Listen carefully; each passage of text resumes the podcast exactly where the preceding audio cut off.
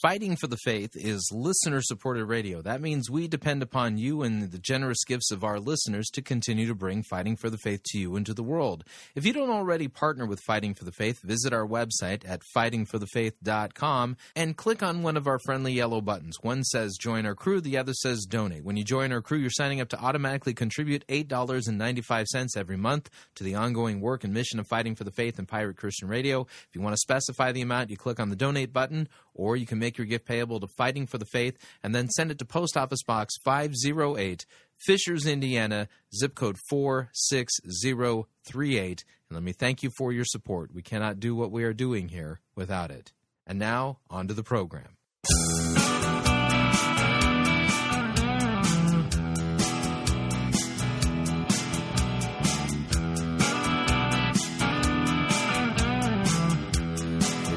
It's time for another edition of Fighting for the Faith, Thursday, March 6th, 2014.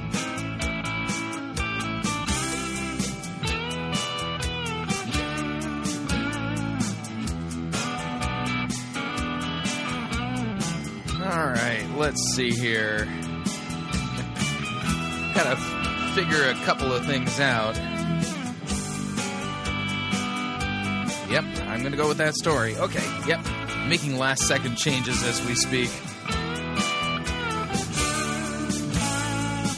Thank you for tuning in. You're listening to Fighting for the Faith. My name is Chris Rosebrough. I am your servant in Jesus Christ, and this is the program that dishes up a daily dose of biblical discernment, the goal of which help you to think biblically, help you to think critically, help you compare what people are saying in the name of God to the Word of God. No shortage of crazy things being said and done out there in the name of God. And got to tell you, it's really, really discouraging um, that the usual cast of characters continues to be the usual cast of characters. and uh, what they're doing is uh, it's, it's not good.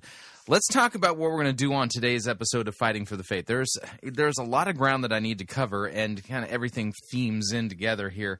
Um, we're going to need to spend some time with a Mark Driscoll update today. We've got a Steven Furtick update today. We've got a Joel Osteen update update today, and we also have a, a sermon review of. Um, David from David Hughes of uh, uh, Church by the Glades out there in uh, Florida. That's just to kind of you know, that's the 30,000 uh, foot flyover, if you would. And uh, if you've been on social media, uh, Facebook and Twitter, there's some pretty big stories that have hit the uh, social media and some of the big uh, news sites uh, regarding Mark Driscoll. So I'm going to kind of do this backwards today. This is not the order we're going to work from today, but I, you know, I just want to talk about this. Um, there is another Mark Driscoll brouhaha and it really can you know everything that keeps happening regarding Mark Driscoll um, is it shows that there are major major problems with Mark Driscoll. Last year we had you know you know at the end of the year we had the big month long uh, issue regarding plagiarism and and you know and showing up in book after book after book written by Mark Driscoll. And then you finally finally before Christmas right before Christmas we got some kind of acknowledgement that uh, that mistakes were made. And in the meantime uh, Mark Driscoll's publishers have been quietly going back through his books and all of a sudden there's citations citing people and things like that. So they're kind of cleaning up their act, and um, and and you know, and then the story hit over at uh, Wenatchee the Hatchet, um, you know, as well as uh, Warren Throckmorton's uh, blog. Uh, that uh, the folks there at uh, Mars Hill have been engaging in historical revisionism. Um, you know, basically now when they tell the story of Mars Hill and how it was planted, it's as if, well, Mark Driscoll was the only pastor planting Mars Hill, and he wasn't. Uh, there was Lief Moi that was involved, and you know, and other things. But they've they've um, mysteriously disappeared from the historical annals of uh, Mars Hill lore and history, if you would. Uh, but that's small compared to the big story that's hit um, documents have been uncovered that show that uh, Mark Driscoll's book, Real Marriage, um, that uh, the folks at Mars Hill paid at least, get this number, $210,000 thousand uh, to a, a company uh, in order for it uh, for uh, the book Real Marriage to become a New York Times bestseller. Mm-hmm. Two hundred and ten thousand dollars uh, being spent, and uh, and so you know we're going to take a look at that story from uh, World Magazine. Uh, Warren Cole Smith uh, had it published yesterday afternoon. We're going to take a look at that as well as uh, take a look at Warren Th- Throckmorton's website and look at the details of the contract. The the signed contract itself has surfaced, and copies of it are now um, available for people to read on the internet. And the details of this scheme are unbelievable. Um, but then I'll let Jared, um, sorry, yeah Jared Wilson of the Gospel Coalition have the last word regarding uh, that, and I'll be reading from his blog post entitled "What's Wrong with Buying Your Way Onto the Bestseller List?" What's wrong with buying your way onto the bestseller list? So you know, there, we got an extended Mark Driscoll update, but we're going to start with the Joel Osteen update and uh, take a look at his recent uh, message entitled "You Are Not."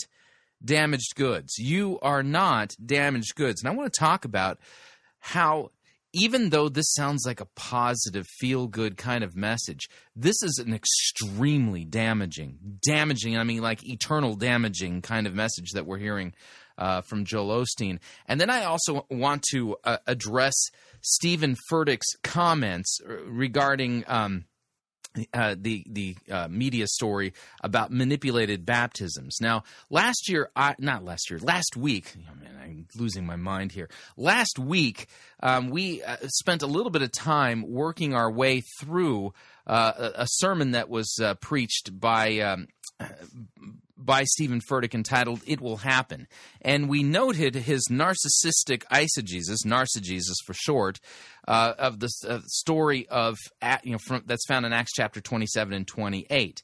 Now, what I didn't do last week, because I wanted the two things to be separate, uh, what I didn't do last week was address the comments made by uh, Steven Furtick in that sermon where he talked about uh, you know the his critics in the media regarding manipulated baptisms. Okay, um, I, have since been on the Issues Etc. radio program addressing this, but I want to spend some time on my own program addressing what he said. And the reason I didn't do it last week is because I wanted the narcissistic eisegesis to stand alone as an issue and then circle back and then come back and address what he said. So that that was the idea. I wanted to split it up because if I if I tried to cover both issues in the same segment, in my mind it would have muddied what I what it was I was trying to do in that particular episode of Fighting for the Faith. I you know I want what he said to stand alone as opposed to uh, you know how he twists the Bible. I also wanted that to stand alone. I didn't want the two to be uh, confused with each other because oftentimes when you try to cover two different you know major topics in a, in a radio segment, uh, the stronger one will be the one that everybody remembers, as opposed to uh, you know the weaker one that gets kind of you know pushed in people's in the back of people's mind. Because here's the deal however, Steven Furtick tries to defend what he did, which, by the way, is was no defense, and you'll uh, I'll explain that when we get there. The big the bigger issue with Steven Furtick is that he is a seriously dangerous twister of God's word. The man unconscionably mangles God's word and makes it about him. And what he does, that's what makes him dangerous because that's what sends people to hell. False doctrine, false gospels, false Jesus, false message, all of that stuff. That is deadly, deadly, deadly stuff. And that's the thing that uh, you know we try to focus on here at Fighting for the Faith on a on, you know almost on a daily basis. You know, although there are actually episodes we don't quite cover it in you know it, that you know straight up like that. The manipulated baptism issue, I think, is a symptom of the bad teaching and the false ecclesiology there. And I, you know, and I, even though it, that's the thing that people go, hmm, there's something wrong there. What it bugs me that you know the manipulated spontaneous baptisms is the big story in Christianity as opposed to his false doctrine. It really should be the other way around. It really should be. But, uh, you know, I'll continue to endeavor to slog through my career and pray for that ends where false teachers are not tolerated uh, in Christ Church, which the Bible tells us they shouldn't be. But in the meantime, rather than crying about the way things are, I'm going to continue to work towards making changes, if you know what I mean and uh, and then the uh, the other thing that we're going to do today in hour number two is we're going to be reviewing a sermon um, by uh, David Hughes of Church by the Glades from the recently concluded uh, sermon series entitled "Improve Your Selfie." And um, the the name of the sermon is "Your Potential is Too Great to Miss." Your potential is too great to miss. And and believe me when I tell you, all of this stuff actually works together with a theme that I put together. But I will not, you know, just just you know, unless I tell you that, that uh, an episode of Fighting for the Faith doesn't have a theme, it actually has a theme. And uh, you know, sometimes I actually state it out loud, and, and sometimes I accidentally state, state it even though I didn't want to. But hopefully the astute listener will be able to figure out, okay, this is what Chris is really kind of grinding on. Right. That's kind of the idea. Okay. So we have got in you know, just a ton of ground to cover today. And we're going to start with our Joel Osteen update, which requires me to do this. When feeling lonely, sad as I can be, all by myself, an uncharted island in an endless sea. What makes me happy fills me up with glee. Those bones in my jaw that don't have a flaw, my shiny teeth and me. My shiny teeth that twinkle just like the stars in space. My shiny teeth that sparkle and beauty to my face. My shiny teeth that glisten just like a Christmas tree. You know they walk a mile just to see me smile. Woo! Shiny Teeth and Me. All right, yeah, that's right. That's Chip Skylark and uh, Shiny Teeth and Me, our Joel Osteen update music. Okay, the name of the message that we're going to be listening to by Joel Osteen is entitled You Are Not damaged goods. And, you know, for lack of a better way of putting it, this is a flat out denial of the doctrine of original sin. And that is dangerous. It's so dangerous that the denial of the doctrine of original sin actually has a name. And the name for that heresy is known as Pelagianism. Pelagianism, that's right. Pelagianism denies that you are born dead in trespasses and sins. And Pelagianism basically believes that there is something good within you, okay? Uh, something good that is capable of, uh, of doing good apart, really kind of apart from God. And, you know, in fact, if you go through the uh, archives of Fighting for the Faith. Go to the archives of Fighting for the Faith. Um, we presented you know, a while back ago now a series of lectures by Phil Johnson. And Phil Johnson walked through the ancient heresies of uh, of the Christian Church, and Pelagianism was one of them. And you might want to go back and find it. In fact, what I might do, and here I, I should do this, I'll do this. I'm going to actually link to that episode of Fighting for the Faith in, with today's episode. So if you find the uh, Thursday, March 6th episode of Fighting for the Faith for the year 2014. I'll put a link there and kind of additional resources underneath the uh, the, the, program description for today. But uh, listen very carefully to Joel Osteen as he talks about the fact that you are not damaged goods. Here we go. Well, God bless you. It's always a joy to come into your homes. And if you're ever in our area, please stop by and be a part of one of our services. I promise you, we'll make you feel right at home. But thanks so much for tuning in. Thank you again for coming out. I like to start with something funny. And I heard about this group of school children. They were in the cafeteria line at their Catholic elementary school. At the first of the line, there was a big bowl of apples. A nun had written a note Take only one, God is watching. At the end of the line, there was a big bowl of chocolate chip cookies. One of the children had written a note Take all you want, God is watching the apples. Hold up your Bible and say it like you mean it. This is my Bible. I am what it says I am. I have what it says I have. I can do what it says I can do. Today I will be taught the Word of God. No, you won't. I boldly confess, my mind is alert, my heart is receptive. I will never be the same. In Jesus' name, God bless you. I want to talk to you today about how you are not damaged goods. I was in a grocery store, and down one of the aisles, there was a whole section called damaged goods. It was mostly canned products. Now, notice here that Joel Osteen does not begin with an open Bible. He begins with a story about his trip to the grocery store and he found a section in the grocery store called damaged goods. Well, is the damaged goods aisle of the grocery store the place where we're supposed to get our Christian doctrine from? That had been marked down because of some kind of flaw. The can was dented, the label was torn, the color was off.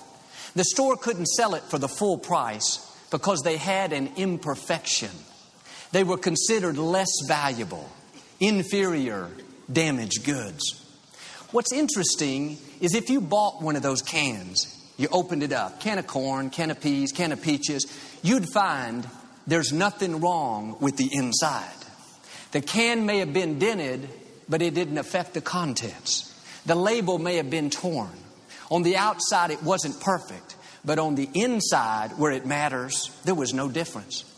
The damaged goods peaches that were sold for half price tasted just as good as the peaches that were sold for full price.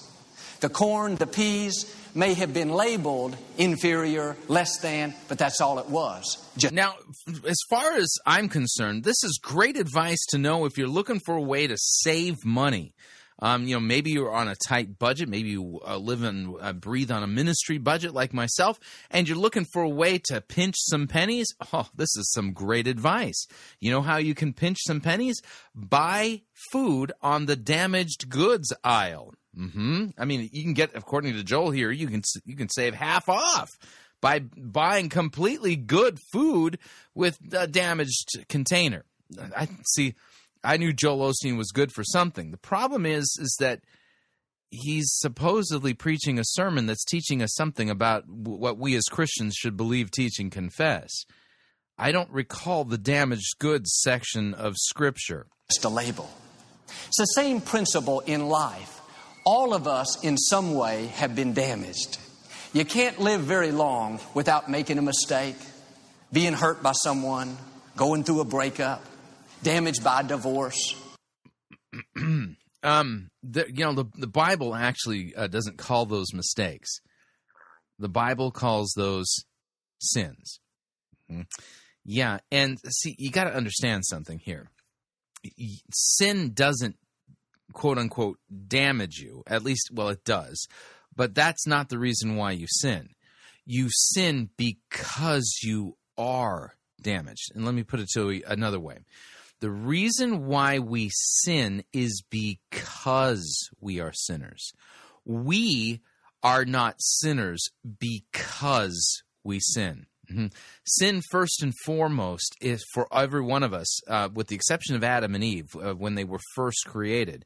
Sin for all of us who are descendants of Adam and Eve is a condition 1st mm-hmm. We inherit sin from Adam and Eve. We are born, according to Scripture, dead in trespasses and sins. Here's what it says in Ephesians chapter 2, starting at verse 1. And as for you, you you Christians in Ephesus, you were were, okay?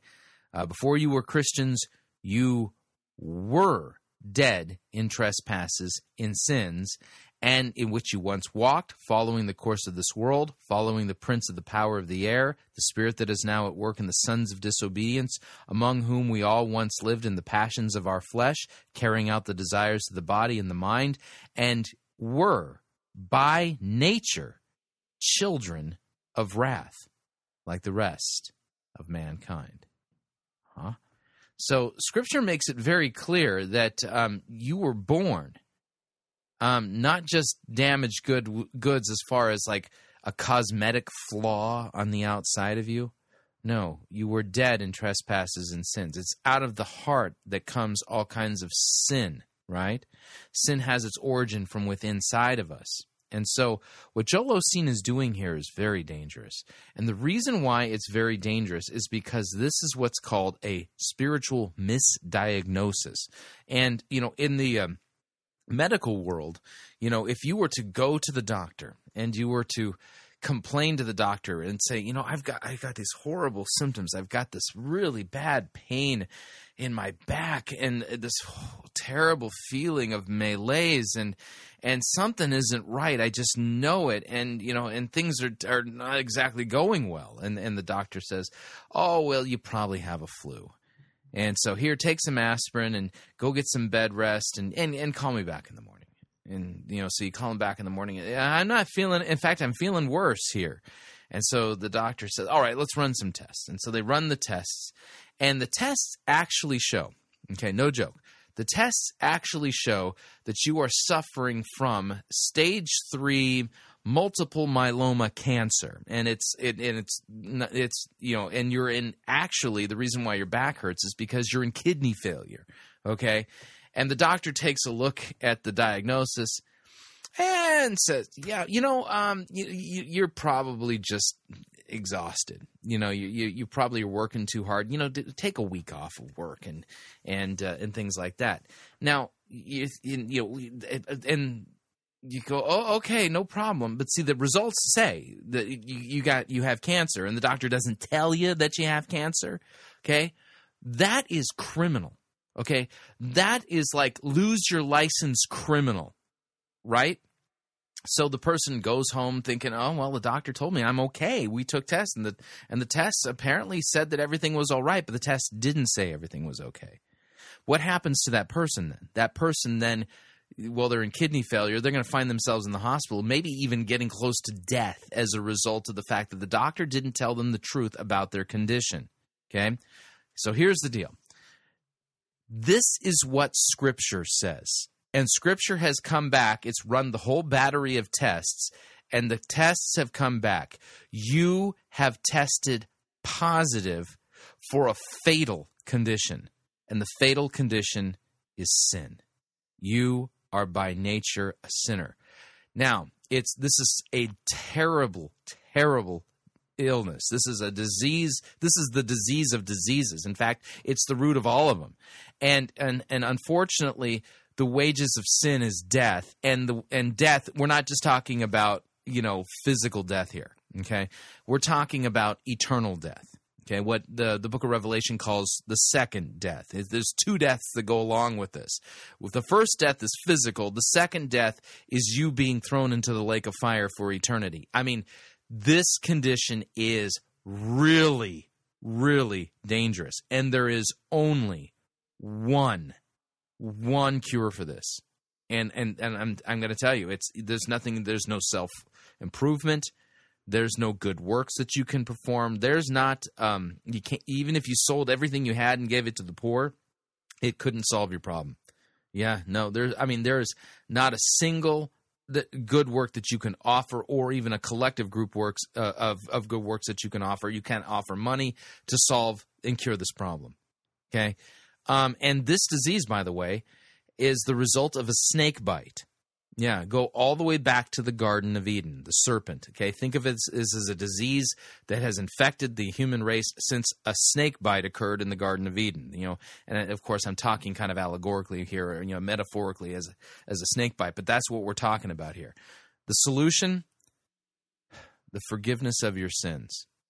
That's right uh, Christ actually had to bleed and die for all of them so that you wouldn't pay, face the just penalty for your sin.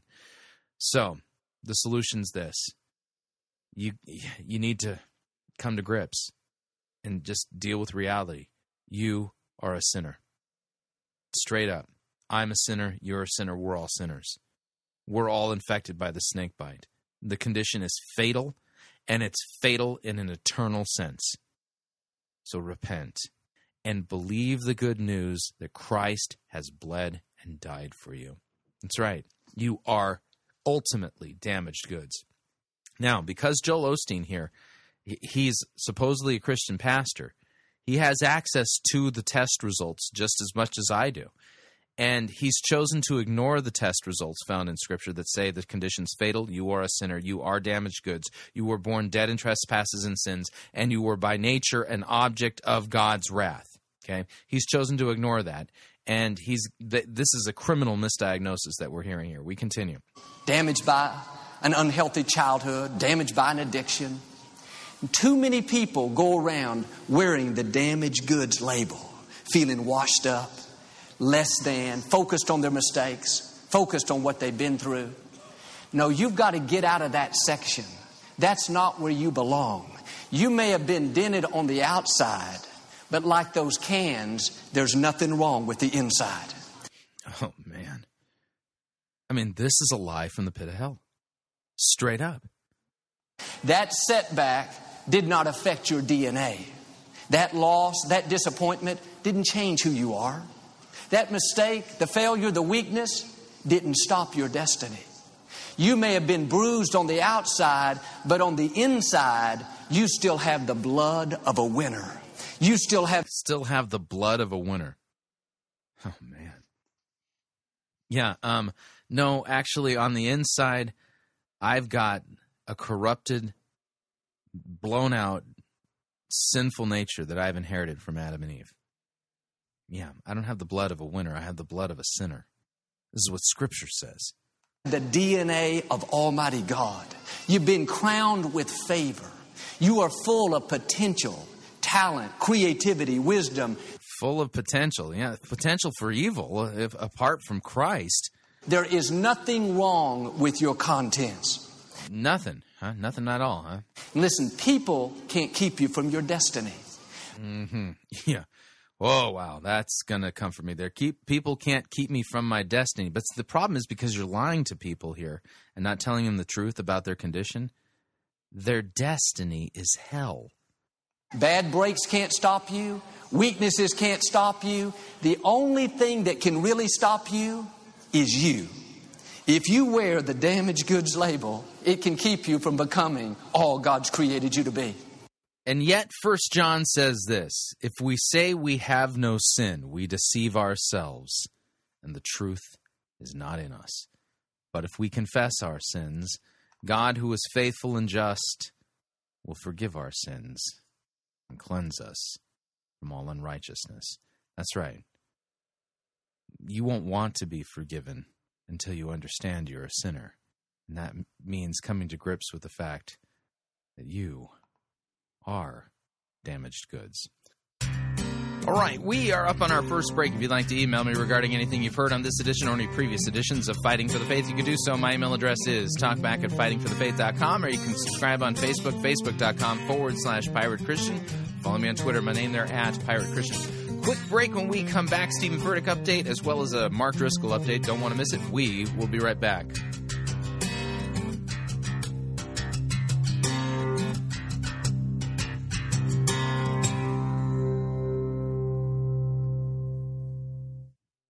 Jesus did not die for your 401k. You're listening to Fighting for the Faith.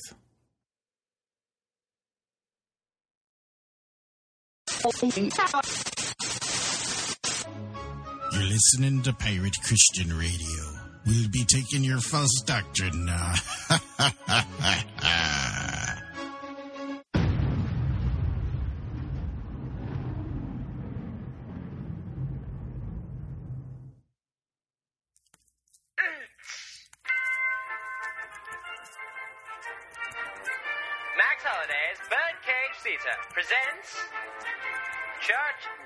Day Soleil.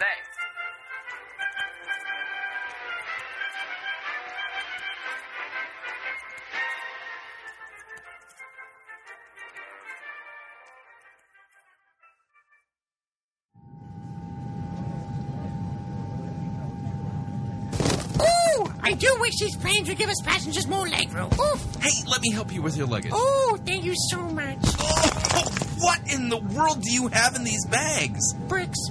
Bricks? I'm a door-to-door brick salesperson. I'm not even gonna ask. Ladies and gentlemen, the captain has turned on the fasten seatbelt sign. If you have not already done so, please stow your carry-on luggage underneath the seat in front of you or in an overhead bin. Please take your seat and fasten your seatbelts and make sure that your seat back and tray tables are in their full upright and locked positions. Thank you. Thank you, Brittany. In case y'all don't know me, I'm Mark Driscoll, and I'm going to be your pilot for today.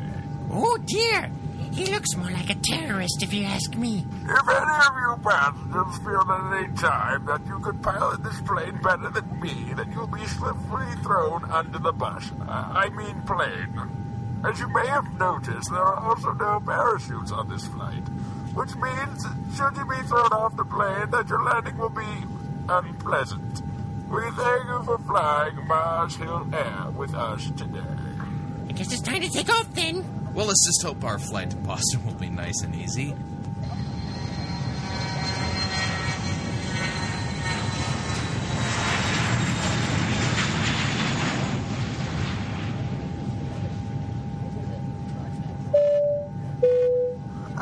Due to a direct revelation that I just had from God, we are no longer heading to Boston. Rather, we are now heading to New Jersey.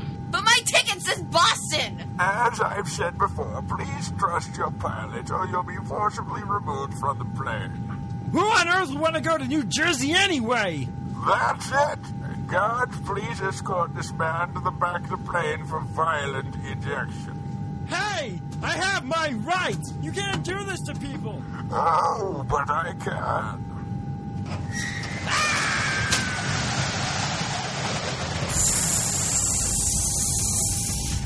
Believe that just happened. There's something seriously wrong with all of this.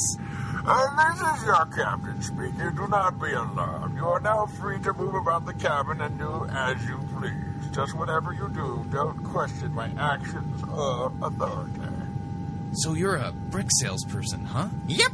But why on earth would you want to talk about something like that at a time like. Oh. Yeah. I'm thinking it's time that Mr. High and Mighty got relieved of his duties. It is now time for you all to buckle your seatbelts and hold on tight because we're about to start doing barrel rolls.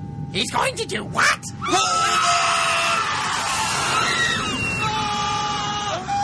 Remember to always trust your pilots.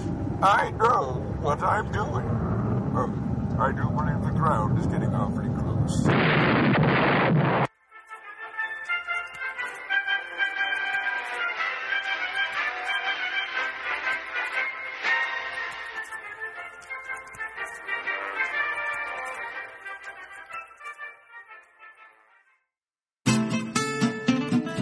Pay more for travel than you need to.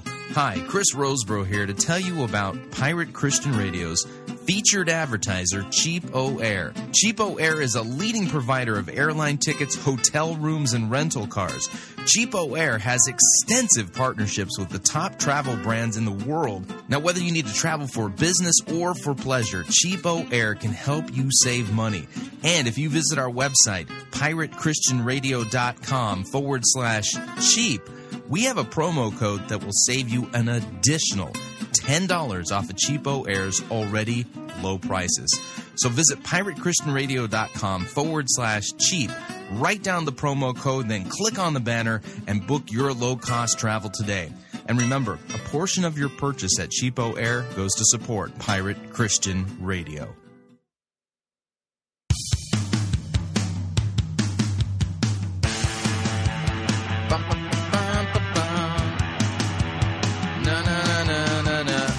We're back.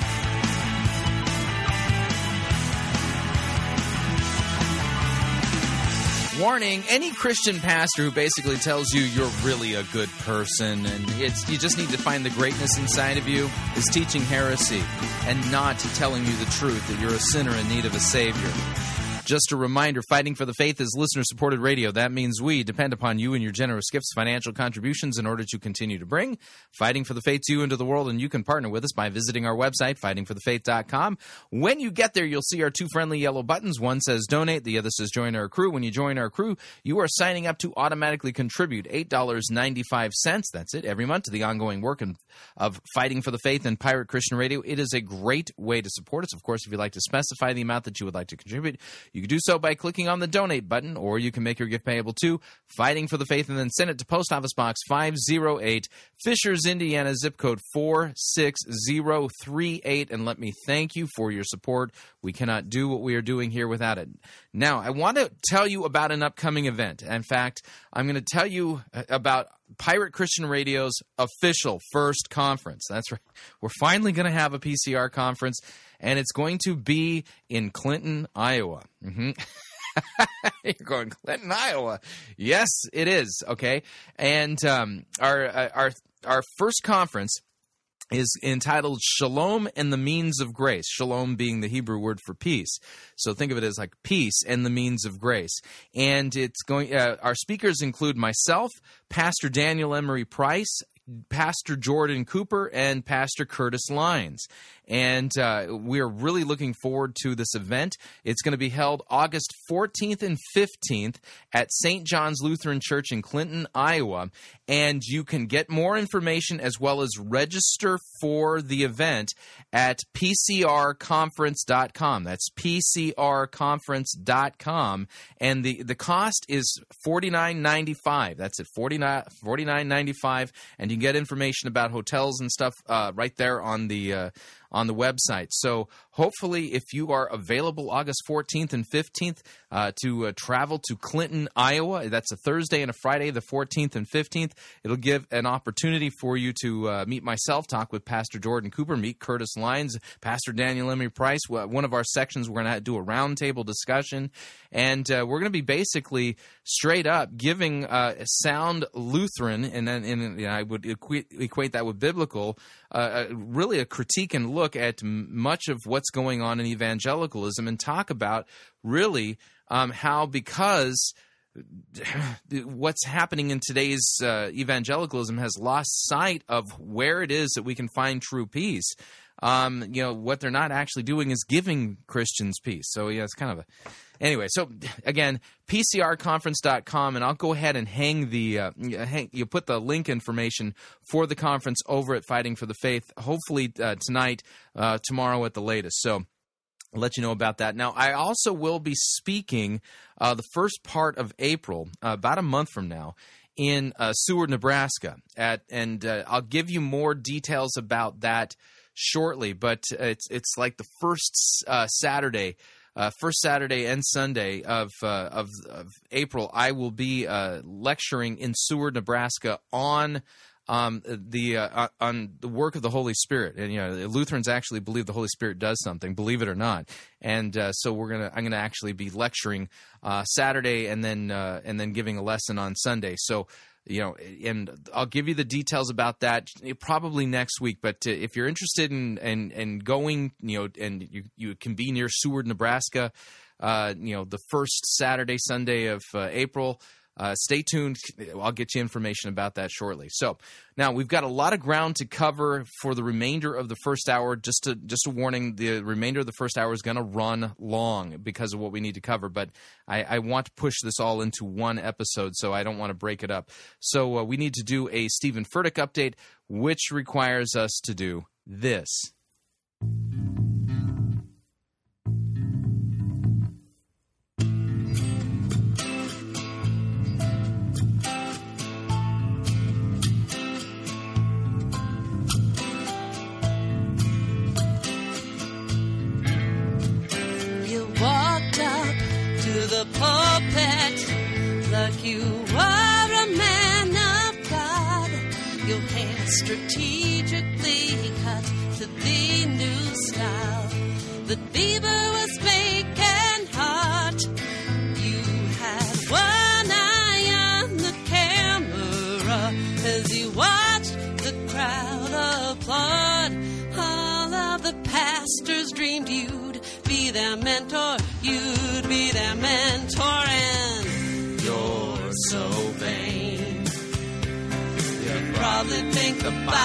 About you.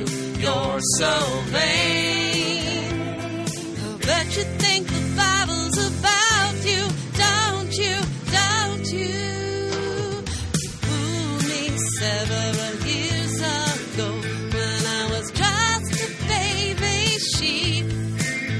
Well, you told me we were made to serve, and my time was all you'd need. but you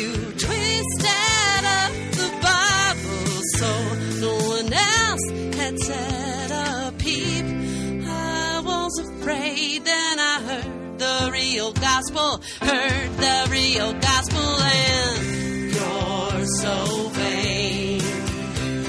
You probably think the Bible's about you, you're so vain.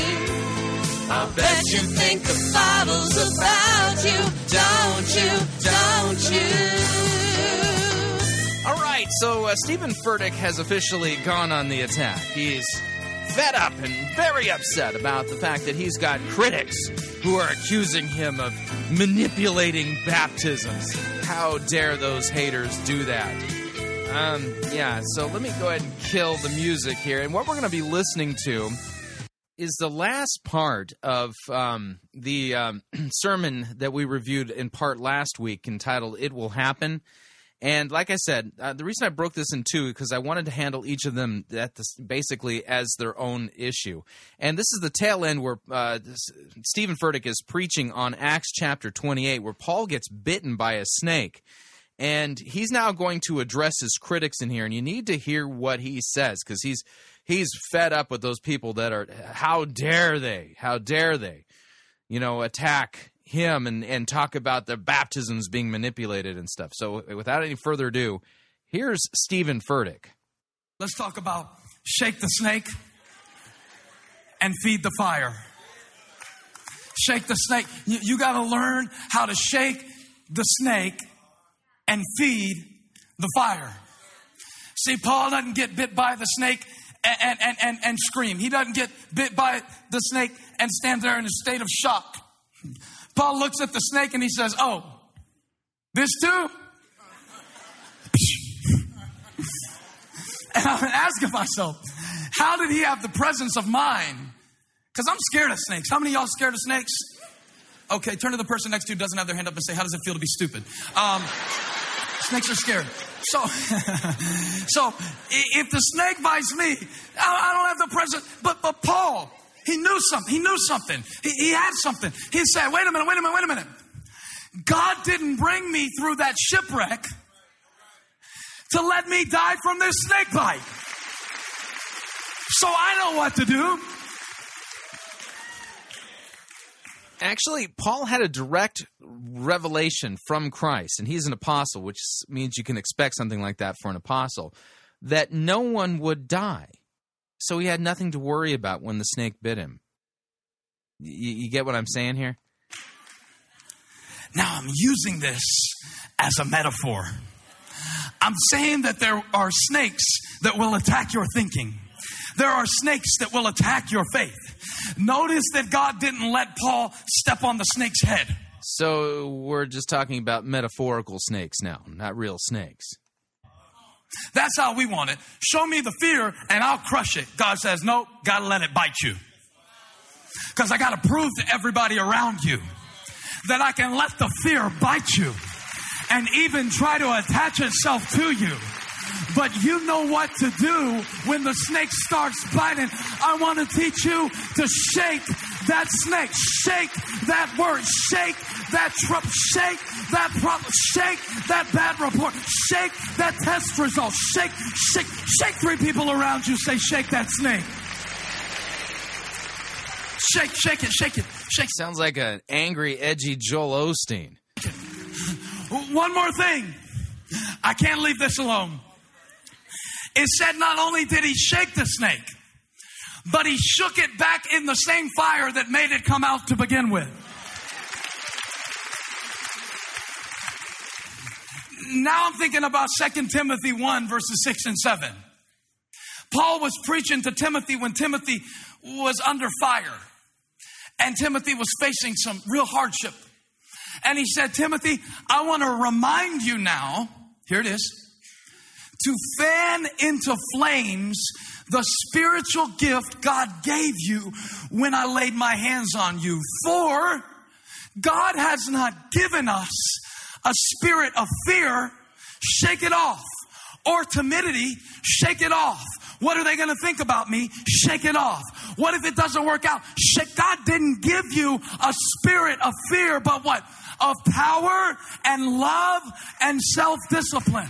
There's so much power in you that you can get bit and still not be stopped. That's when the people in your life will know there is a God. Shake it back into the same fire. Man, when they started talking this week on the news about our baptisms, oh, I got hot. Yes, sir. I got hot. They were saying that we manipulate our baptisms, that we have people planted in the audience who pretend to go be baptized.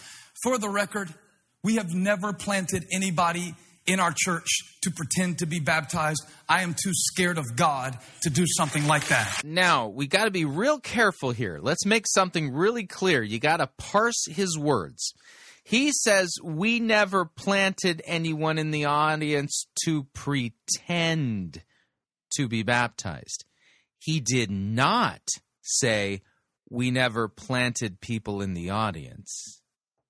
That's the important part here.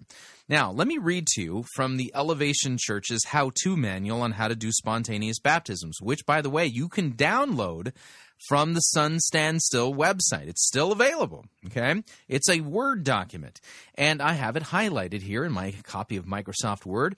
And here's what it talks about here um, about what to do, okay? 15 people will sit in the worship experience and will be the first ones to move when pastor gives the call. Number one, sit in the auditorium and uh, begin moving forward when Pastor Steven says, go.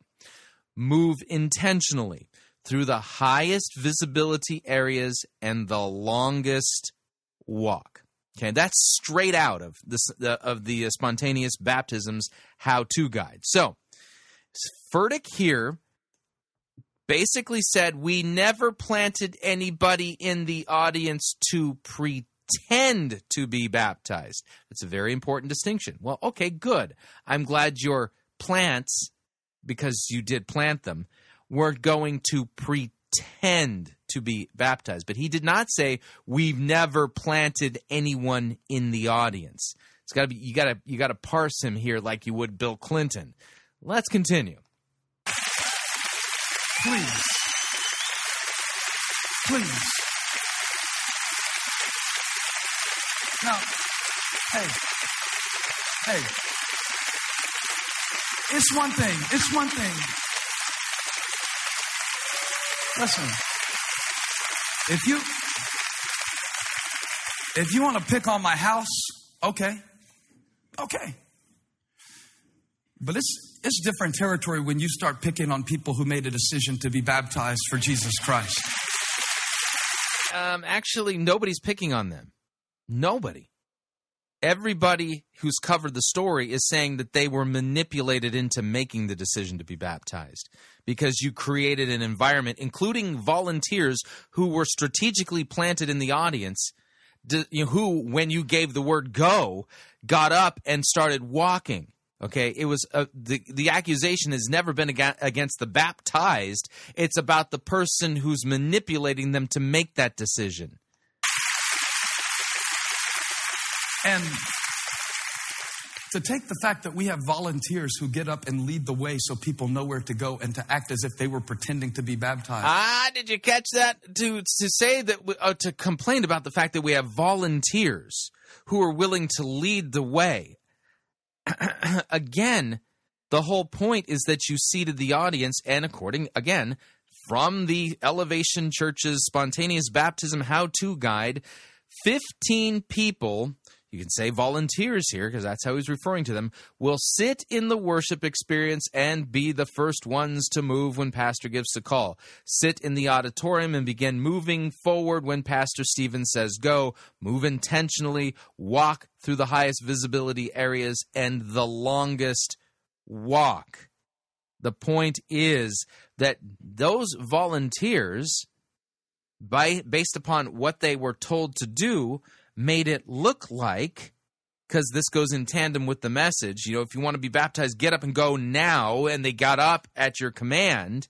That um, that when you gave the command to get up to go and be baptized, these are the first people up, and they're walking through the audience and walking intentionally. They're not wearing anything on their body that indicates that they're volunteers who are working for Elevation Church. They're not wearing t shirts that say they're staff members or there to help out. All you've done here is clarified and said, okay, they're not really going down there and being baptized again or pretending to be baptized, but they're still moving intentionally through the audience as if they're making the decision to be baptized. You, you see, this is really, really, well, to use the metaphor that he's been employing today, very snaky on his part. We continue. And to negate the sincere faith decision of precious people who had one of the most meaningful experiences of their life. That's just sick. That's sick. And at the same time, I know that this is not the last thing that's going to be said about us unless we put the fire out. Unless we just stop growing. You don't baptize anybody, they won't talk about how you did it. And next time it won't be baptism. We already know that the local media, some of the people are planning other stories. We already know. And so here goes. My friend called me this week. He's been in ministry longer than I've been alive. And he was mad. And he said some non preacher words. and then he said, he said, What are you going to do?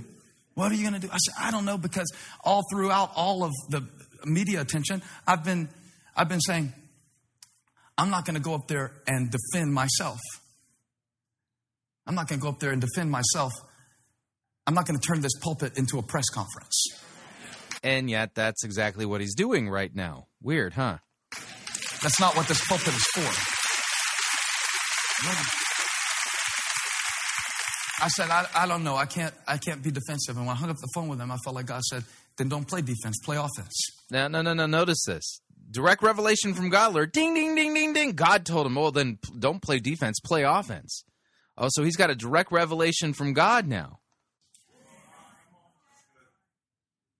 I thought about it for a minute. And Holly was waiting on me. We were going out to eat for my birthday. Oh, it was a real happy birthday. I'm glad you think it's funny.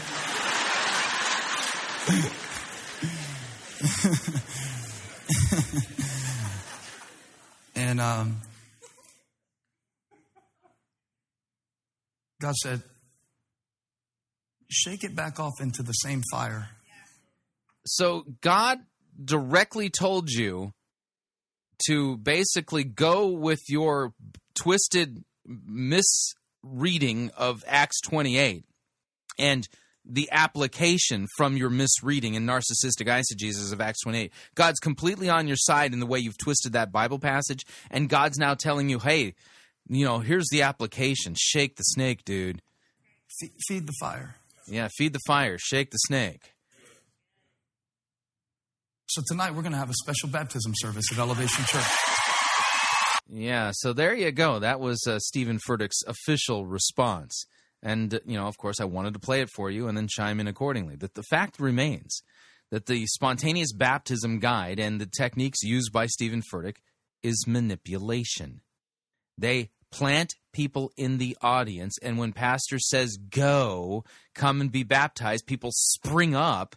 And now they and they are sitting throughout the auditorium moving intentionally in the highest visibility areas with the longest walks.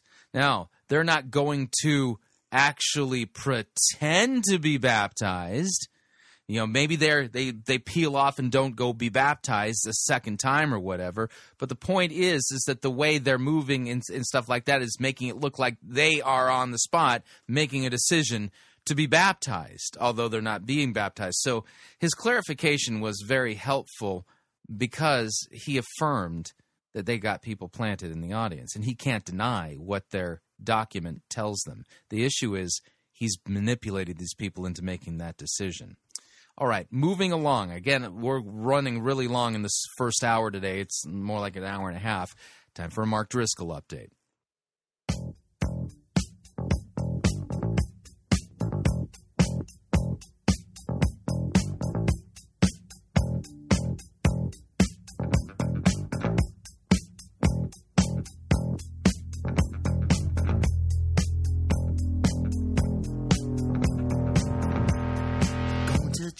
Down the street. Don't hear God's word no more. The pastor says we don't feed no sheep, so get busy and amuse those goats. Don't be lazy, you're here to satisfy the leader's God given vision supreme. If you dare to question him, well, there'd certainly be a scene. Look out.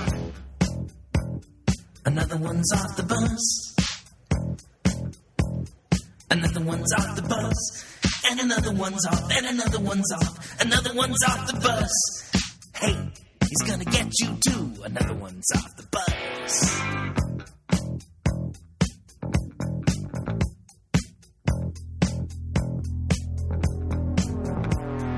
One by one, people disappeared, never to be seen again. I thought this whole darn thing was a joke, but I changed my mind when saw the pastor jump on the bus, tear out screeching down the street. People were getting squashed like bugs and piled up like dead meat. Look out! Another one's off the bus. Another one's off the bus. And another one's off, and another one's off, another one's off the bus. Hey, they don't care about you. Another one's off the bus. I am all about blessed subtraction. There, there is a pile of dead bodies behind the Mars Hill bus. and by God's grace, it'll be a mountain by the time we're done. Um, you either get on the bus or you get run over by the bus. Those are the options. But the bus ain't going to stop. There's a few kind of people. There's people who get in the way of the bus, they got to get run over. There are people who want to take turns driving the bus, they got to get thrown off because they want to go somewhere else. There, there is a pile of dead bodies behind the Mars Hill bus. and by God's grace, it'll be a mountain by the time we're done. Um, you either get on the bus or you get run over by the bus. Those are the options. But the bus ain't going to stop.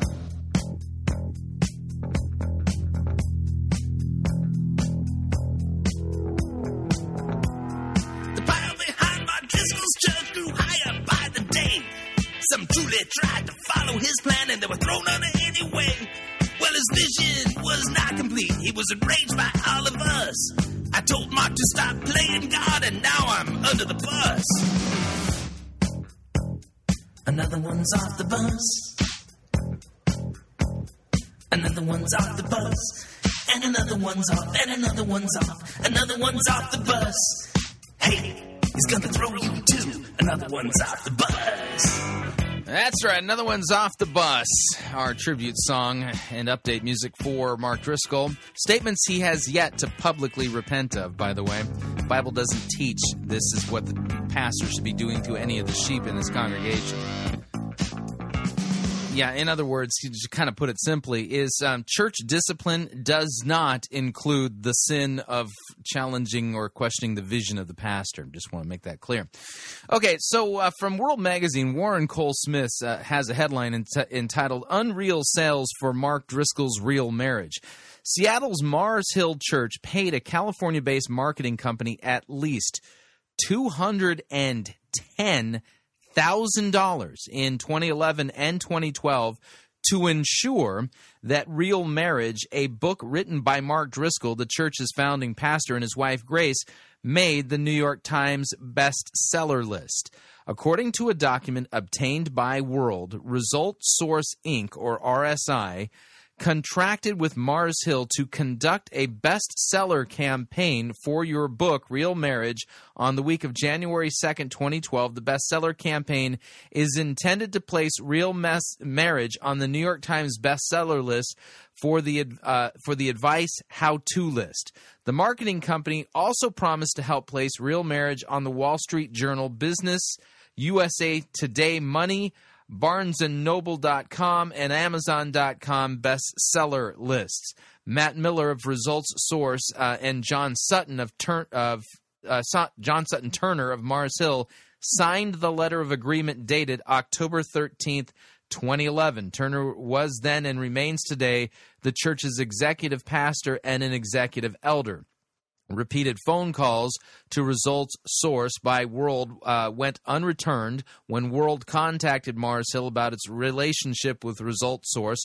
Church spokesman Justin Dean responded via email saying Mars Hill has made marketing investments for book releases and sermon series, along with album releases, events, and church plants, much like many other churches, authors, and publishers who want to reach a large audience. We will explore any that helps us get that message out while striving to remain above reproach in the process. Whether we're talking about technology, music, marketing, or whatever, we want to tell lots of people about Jesus by every means available. That's what we're all about and have been since 1996. Yeah, um, here's the problem: is that paying a mar- uh, paying somebody like Re- Result Source Incorporated (RSI) um, to get you on the Be- Times best, the New York Times bestseller list. That's not marketing. That's because think of it this way: the New York Times bestseller list is supposed to be a gauge of what books people are purchasing and buying. And what they did is manipulate the system. Let me read to you from the uh, the document itself that was signed uh, the uh, contract that was signed bet- between RSI and Mars Hill Church, dated October 13th, 2011. This letter will confirm your engagement with Result Source Inc., RSA, to conduct a bestseller campaign for your book, Real Marriage, on the week of January 2nd, 2012. The bestseller campaign is intended to place Real Marriage on the New York Times bestseller list for the advice how to list. Additionally, RSI will work to put Real Marriage on the Wall Street Journal business uh, bestseller list and on USA Today Money List, be uh, BarnesandNoble.com, and Amazon. And here's how we will do it. The process of the bestseller campaign includes the following negotiating the purchase price, shipping, and fulfillment price with retailers, preparing the purchases of Real Marriage by coordinating the order, orders with your team, RSI will create shared Google Docs to confirm the orders and amend with tracking numbers. All the shipments will be executed the week of the book's publication date. Individual and bulk orders take approximately 7 to 10 days or sooner in the case of Amazon. Tracking numbers will be supplied 5 business days from publication date inside the Google Docs. Uh, coordinate the purchase of individual and bulk quantities of real, real marriage over the course of one week to ensure maximum reporting to the bestseller list. RSI will use its own payment systems. Uh, note the large obstacle to the reporting system is the tracking of credit cards. RSA uses over a thousand different payment types credit cards, gift cards, etc. RSI will be purchasing at least uh, 11,000 total orders in one week. This will include at least 6,000 individual orders. It is imperative that all individual order orders be notified that their book will be delivered by a third party. Uh, the names, addresses will be supplied to RSA at least two weeks before publish, uh, the publishing date. All bulk, bulk order shipments require name, address, and phone number for shipper to coordinate uh, delivery. RSI will uh, handle bulk bulk purchases in the following manner, and they go on to explain it. So, I mean, this is a pretty elaborate scheme, and, and it goes on to give details about how um, the author agrees to provide at least a minimum of 6,000 names and addresses for individual orders and at least 90 names and addresses for the remaining 5,000 bulk orders. Please note that it is important that uh, the makeup of the 6,000 individual orders include at least 1,000 different addresses with no more than 350 per state. So they got this broken out by state, and you know, figure out how to, uh, how to how to do this. This is totally rigging the system. This is not. And by the way, you can find this at Warren Throckmorton's website. I'll put the link up uh, to the World Magazine website as well as uh, Warren Throckmorton's. Um, uh, uh, article, which actually has uh, scans of this contract between uh, Mars Hill and RSI, and I mean this this is just flat out dishonesty. This is not marketing. This is creating the impression and a false impression that that p- there's this groundswell of people purchasing this book so much so that it made the New York Times bestseller list. But this is just an elaborate and extremely expensive uh, scheme. Okay, outlining the fact that oh, we've got thousands of different purchasing names, and we need all these different addresses from you in order to make this all happen. And then, you know, with the money, uh, you know, they go out and what do they do with all these books that they purchased? Where do they go? You know, I mean, it was very expensive for them to do this. And so, to give us kind of the uh, the final shot as to why this is all wrong, uh, from the Gospel Coalition website, Jared Wilson has a blog post entitled "What's Wrong with Buying Your Way Onto the Bestseller List." Here's what Jared Wilson says. What's wrong with buying your way onto the New York Times bestseller list? Number one, it's dishonest. No, it's not illegal, but neither are lots of unethical, dishonest things. The assumption that people make when they see bestseller labeled on a book or 600,000 followers on your Twitter page is that you came by those accomplishments the straightforward way attracting or impressing enough readers to merit their attention. Many, quote, bestseller lists are assembled in such a way to prevent certain gamings of the system. It may not be a crime to figure out the workarounds, but it's certainly against the rules, the spirit of the lists, and the expectations of those who respect the lists. Exploiting the loopholes is a patently deceptive practice. Some may ask what the dif- uh, what the difference is between this practice and paying for an ad, but the difference should be obvious. When people see an ad, they know it was paid for by the writer, publisher, marketer. But when the people see a book make a bestseller list, they assume it was paid for by readers. That the net effect may be the same influence doesn't justify non transparent means. Number two, it's egocentric and it's lazy.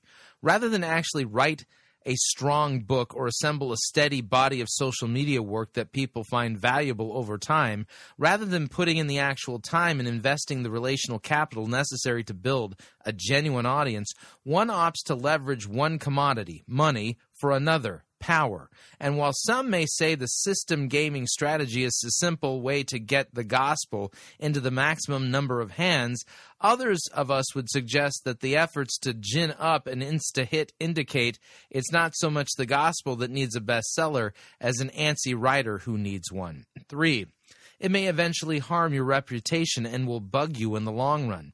It may harm your reputation when people find out. That'll stink. Then you'll spend more time defending yourself or uh, or owning up to your shadiness than you will enjoying your success and lever- leveraging your influence for Christ's fame. Number four, it's poor stewardship and a bad strategy. Okay, so let's say you're just trying to promote the book. Notice the air quotes there. Wouldn't it have been more efficient to simply pay the same amount for advertise an advertising blitz in, in you know in key publications?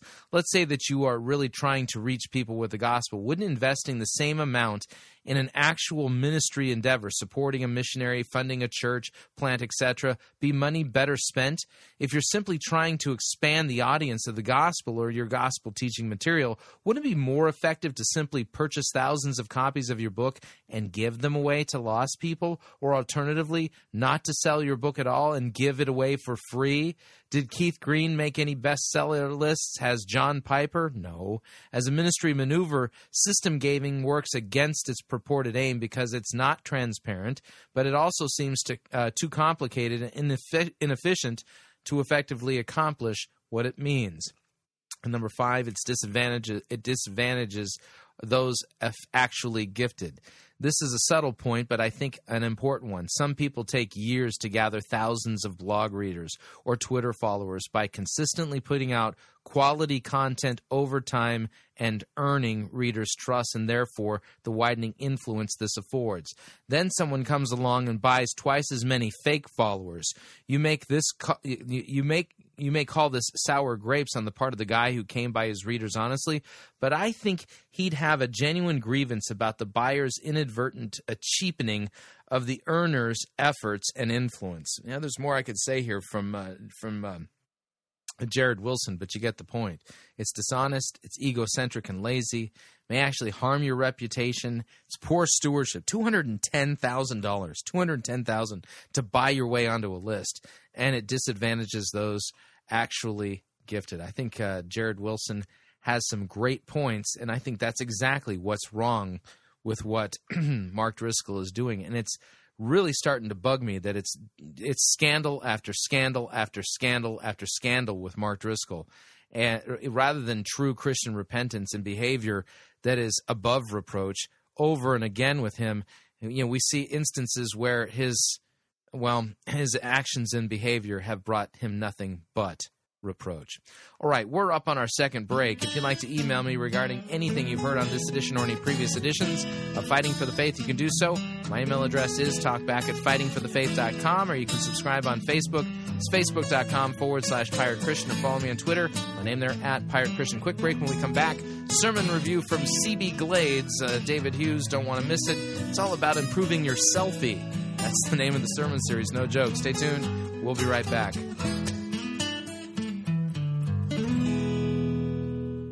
Living a life of purpose can't save you. You're listening to Fighting for the Faith.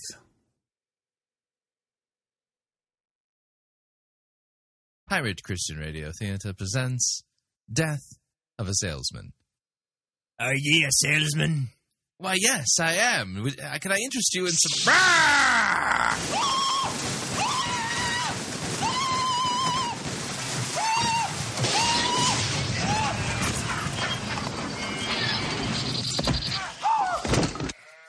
You're listening to Pirate Christian Radio. No, seriously.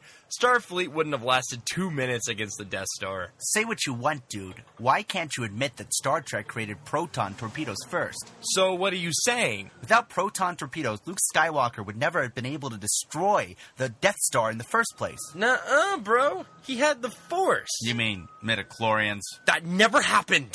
Those movies were just bad fanfics. Hey, have you two seen any Daleks around here? Uh, no. That's funny. We just picked up a distress signal and decided to check it out. Well, we haven't seen any.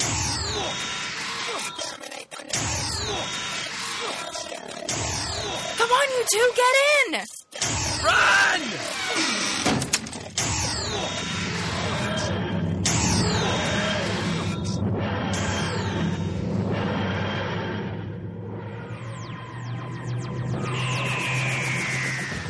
Never fear, nerds of the world. It doesn't matter whether you're into Star Wars, Star Trek, or Doctor Who. ThinkGeek has something for almost every fandom around. Celebrate your love of all things nerdy by going to www.piratechristianradio.com forward slash geek. And by clicking on the ad banner, a portion of your purchase will go to supporting Fighting for the Faith and Pirate Christian Radio.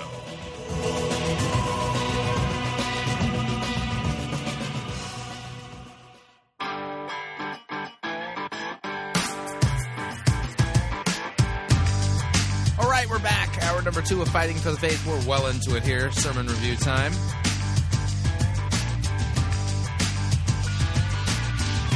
Heading back down to church by the Glades.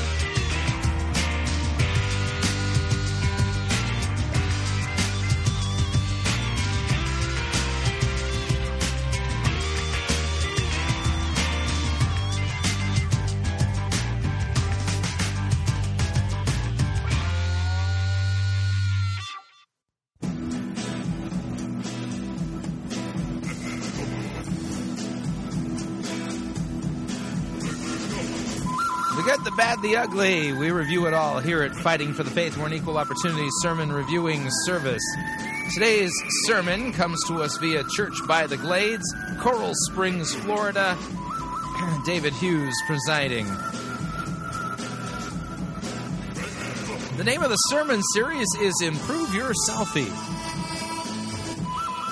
I mean, already this doesn't even sound like a Christian sermon. And the uh, sermon itself from the series is entitled Your Potential is Too Great to Miss. Yeah, talk about narcissistic. Man. In fact, I don't have anything else to tell you except for maybe we should just get into it. I mean, the title already has red flags flying in my mind, and it should have them flying in yours as well. So with, let me go ahead and kill the music. And without any further ado, here's David Hughes and Improve Your Selfie. Your potential is too great to miss. Oh, man. Talking about scratching itching ears. Here we go. The series today talking about self improvement. Self improvement. Anybody got at least one area of your life you need to get a little better? And that would be all of us, right? Does the Bible teach self improvement? Some, some area of your life you want to grow, you want to, want to change, you, you want to get healthier, right? Here's what this is for. I want you to write it down. Want you to write down that one thing, maybe two things max, but write down, because I want this to be really specific and encouraging and, powerful, because we want to see God transform our lives in an authentic way. Use code if you need to. If you're worried that someone's going to see what you're writing, use code, you know, write with exclamation points and hashtags or whatever. Just, but everybody do this. Everyone please do this right now. Write down one area where you want to change or you want to grow. You've made a resolution perhaps. Go ahead and do that. All three campuses, write that down. Write that down. And then, so this is really something hopefully helpful. On the flip side, because life always has a flip side, doesn't it? On the flip side, write down the reason why you've not had success or victory in this area of your life in the past.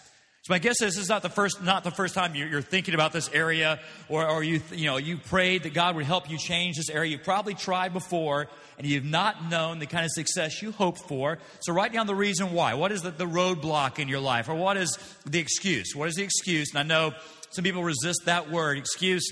It sounds like a negative word. Uh, well, sometimes there are there are bogus excuses, lame excuses, but other times excuses are substantial.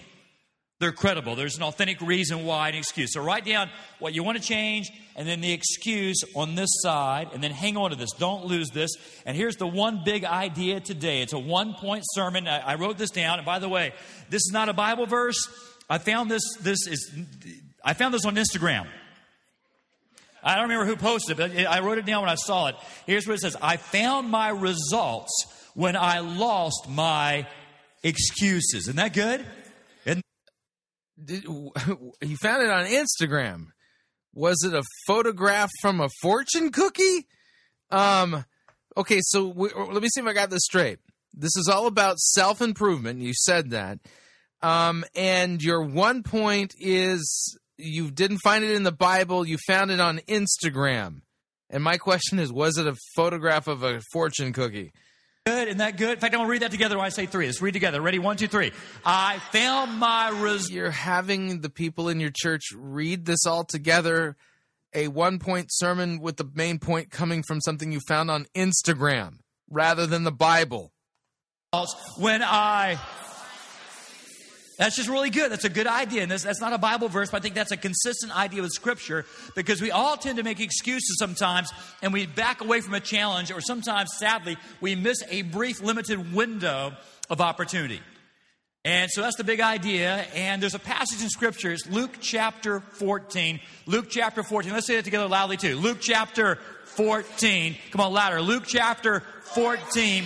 Turn there in your text quickly to be on the screen. And Jesus tells a story. And I love me a good Jesus story. Amen? I love when Jesus kind of busts out a parable. And this is a parable. Now, are you going to teach the whole parable? Christ. He says in response to a guy's comment at dinner. Verse 15, chapter 14, Gospel of Luke. When one of those at the table said to Jesus, and heard this, he said to Jesus, Blessed is the man who will eat at the feast in the kingdom of God. To which Jesus said, Hmm, he replied, a, a certain man was preparing a great banquet. I, I like that. It, it, the banquet's an analogy for a gathering of God's people. And I like that Jesus says it's a banquet. He doesn't say, and a certain guy put on like a little simple supper. It was a little humble, holy, happy meal. No, it's a banquet. What is a banquet? A banquet is a beautiful blend between a meal and, and a celebration. Now, Church by the Glades, we serve up a meal every weekend. I don't, I don't mean we give you, give you calories. We give you the meat of God's Word. The Bible self defines the gospel is meat, and then Jesus calls himself the bread of life. So every time we gather up at this church, we serve up the meat of Scripture and the bread of life, which is Jesus. But rather than telling us what you think you do, why don't you just do it? It's not just a simple meal. Here it's a banquet. What's a banquet is? You celebrate. You have some creativity. It's pleasing to the eye and the palate. So guess what? Every weekend it's a righteous banquet. It is fun. It's energizing. Amen? Amen. Don't just sit there on your hands at moments like that. It's when we, yeah, it's fun. Our church is not your normal church. We're a wild, weird church because we believe it should be a banquet. You're preaching about yourself, and that has nothing to do. Yeah, Jesus talking in this parable in Luke 14 about a banquet has nothing to do with you as a church offering up a banquet of weirdness. Not a little quiet, boring, predictable, same old, same old meal. It's a banquet. It's, a, thank you. One. Woo. I'll take the one. Woo. Thank you. Woo. Woo. It continues. Too late. Too late over there. You tried, but too late. At the time of the banquet, verse 17, he sent his servant to tell those who had been invited, Come, for everything is now ready. But they all, read this word, oh, verse 18, but they all alike began to make excuses. All right, make excuses. Uh, wow, wow. Uh, it says midway through the verse. The first said, I, have just bought a field and must go and see it. Not very smart to buy a field you've never laid eyes on. Please excuse me. Another said, I just bought five yoke of oxen on my way to try them out. Please excuse me. Hadn't even tried them out, but he bought them.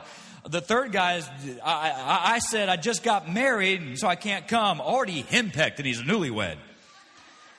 The servant came back and reported this to the master about these excuses. And the owner of the house became angry, ordered his servant, Go out quickly into the streets and the alleys and the, of the town and bring in the, pe- the poor, the crippled, the blind, the lame. A little later, he says, Sir, what you've ordered has been done, but there's still more room. Look at, look at this. I like verse 23. Then the master told his servant, Go out to the roads and the country lanes and, and compel them. Make them come in. Get ready. So that my house will be. It's the heart of God that his house is full. I mean, the heart of God is for a growing church. He wants a bunch of folks showing up at the banquet. Once upon a time, we are a cute little small church. Now we're a big old holy honking church. No apologies for that. Why? I think God is pleased when the church is growing. God is pleased when the church is crowded. God is pleased when you got to add new worship services. God likes a little chaos in the parking because God wants his house to be full. The- uh, this isn't about that. God is for the invite. He's always on the invite, always inviting people to his banquet. So, Church by the Glades, thank you for inviting people. Thank you for filling the house. Let's keep it up because the heart of God wants his house to be full. So, praise God for crowds. And, uh, and I, we still got some empty seats, and that's awesome because we got tens of thousands of people within a few miles and hundreds of thousands of people within a 10 mile radius, and God wants his house to be full. But I love this Jesus story. It's a great Jesus story, it's a parable. But the main point of the parable is this making excuses can mess you up. Making excuses, even legitimate excuses, you can miss out on incredible God things. Excuses can just jack you. So be careful about even. Yeah, let's talk about the excuses that were um, made in this text. All right, let's go back. Uh, Luke chapter 14. Let's take a look at this in context. i am going to read it from the ESV. I'm going to back up to verse 12 because there's some things in play here um, from the uh, immediate context I think we need to pull in. So here's what it says He, Jesus, said to the man who had invited him, Jesus was at a banquet, When you give a dinner or a banquet, do not invite your friends or your brothers or your relatives or rich neighbors lest they also invite you in return and be and you be repaid. But when you give a feast, invite the poor, the crippled, the lame, the blind, and you will be blessed because they cannot repay you, for you will be repaid at the resurrection of the just. Okay, verse 15. When one of those who reclined at, t- at the table with Jesus heard these things, he said to him, Well, blessed is everyone who will eat bread in the kingdom of God. But he said to him, All right, a man once gave a great banquet and invited many. Okay. Now here you got to decode parables a little bit here. So who do you think the guy is that invited all these people? Who was the guy holding the great banquet? Just keep that in mind, and we'll we'll keep working through the text here. And at that at the time for the banquet, he sent his servant to say to those who had been invited, "Come, for everything is now ready." But they all alike began to make excuses. The first said to him, Oh, I've bought a field. I must go and see it. Please have me excused. And another said, I have bought five yoken of oxen, and I and I go and examine them. Please have me excused. And another said, I have married a wife, and therefore I cannot come. So the servant came and reported these things to the master, and then the master of the house became angry. And he said to his servant, Go out quickly to the streets and the lanes of the city, and bring in the poor, the crippled, the blind, and the lame now, this is not church that we're talking about here. And the servant said, Sir, what you commanded has been done, and still there is room. And the master said to the servant, Go out to the highways and the hedges and compel people to come in, that my house may be filled. For I tell you, none of those men who were invited shall taste my banquet. Yikes. Okay. All right. So who's who's the guy here? Probably God. You know, God is the one inviting people, inviting everybody to come. Who are the ones who are making excuses? Probably the Jews. Okay, in this context is what we're talking about here. So who then are the everyone else who's being invited? The whole world, the Gentiles being invited in, right? So um yeah, there's there's something going on here. This is a parable of judgment and this isn't about you know having goofy church and having a banquet of silliness in your church or this is not what this is saying. Consider to be a credible excuse. See, I found my results when I lost my excuses. Say with me. I found my results when I lost my. That's good. It's a one point sermon. Don't miss the one point in the one point sermon. I, I want to lose those excuses because I want some righteous results of God in my life. So here's what I want to do in the next like 20 minutes is simply this. Uh, I, just wrote down on some of these cards what are some of those common excuses out there. want to walk these through these. And maybe this is your excuse, maybe it's not. But deal with these kind of one by one. Like I wrote down first, just simply what I want to call the, the information excuse. The info excuse kind of goes like this. Well, I can't know victory. I can't know advancement. I won't get ahead of my career or whatever because I there's this necessary information I do not possess. I I, I um I didn't get my degree or I didn't finish my degree. I, I, I don't know certain things and I, I just don't know these things. If I knew more stuff, if I had just more knowledge, if I was a little smarter perhaps, I, I would get the job done. But I, I don't have that. It's a lack of information excuse. Now, this is a real issue. It's a real issue. But is this justification for not reaching that goal? I would say no. The Bible celebrates knowledge and wisdom, and we live in the information age. So if you lack some information, I would just simply say in Jesus' name, go get yourself that information. Right? Here's going to be the, the takeaway for somebody today. You're going to go back and finish your degree. Or you're going to start your degree. And I don't mean you have to pick up your family and move to Nebraska. Yeah, Luke 14 in this parable has nothing to do with you making excuses about finishing your education or the you know stop making excuses go find out what you you know get the information you need in order to lose weight you are completely abusing this text this this is textual harassment that we're hearing from John uh, sorry David Hughes go to school. I just mean you're going to go online, get online education, right? We live in the information age. You need to get yourself the information, and God will leverage the information to bring the success you want. Man, go get yourself some knowledge. Amen? Amen. There's no excuse. It World Wide Web, man, go get yourself some knowledge. Go back to school. How about this? There's some people like uh, you're a Christian, and maybe you got saved a little later, and you're thinking, oh man, the Bible, I'll just never figure out the Bible. And the Bible's a big old fat book and all those little books and the big book. And, I know I should be reading the Bible, Pastor. Should be studying the Bible. I should be memorizing. I just can't do that. That's just uh, it's so intimidating. Memorize scripture. Oh, I, I, I don't have a very good memory. I don't have. That's the excuse I hear. I don't have a. I should. Yeah, I agree that the people there at CB Glades should dig into God's word and really learn it because as soon as they do that, they'll realize that uh, David Hughes is twisting it. As I know, but I don't have. Let's just survey that. Anybody here in this campus, you have naturally just a pretty good, to God's glory, you have a pretty good memory. Raise your hand. Anybody you got? Like, So that's like six people. Awesome. On the other hand, a lot of us, we would say, I don't really have a great memory. Maybe when I was younger, I had one, but I don't. Guess what? That, I think, is probably not a substantial excuse for most of us.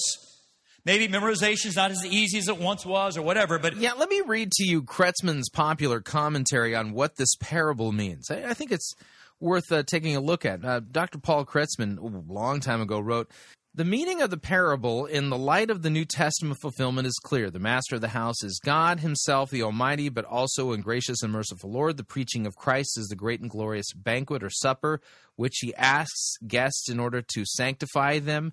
The food to be provided was thus the gospel with all of its glories, yea, Christ Himself, complete justification and forgiveness of sins, life and salvation.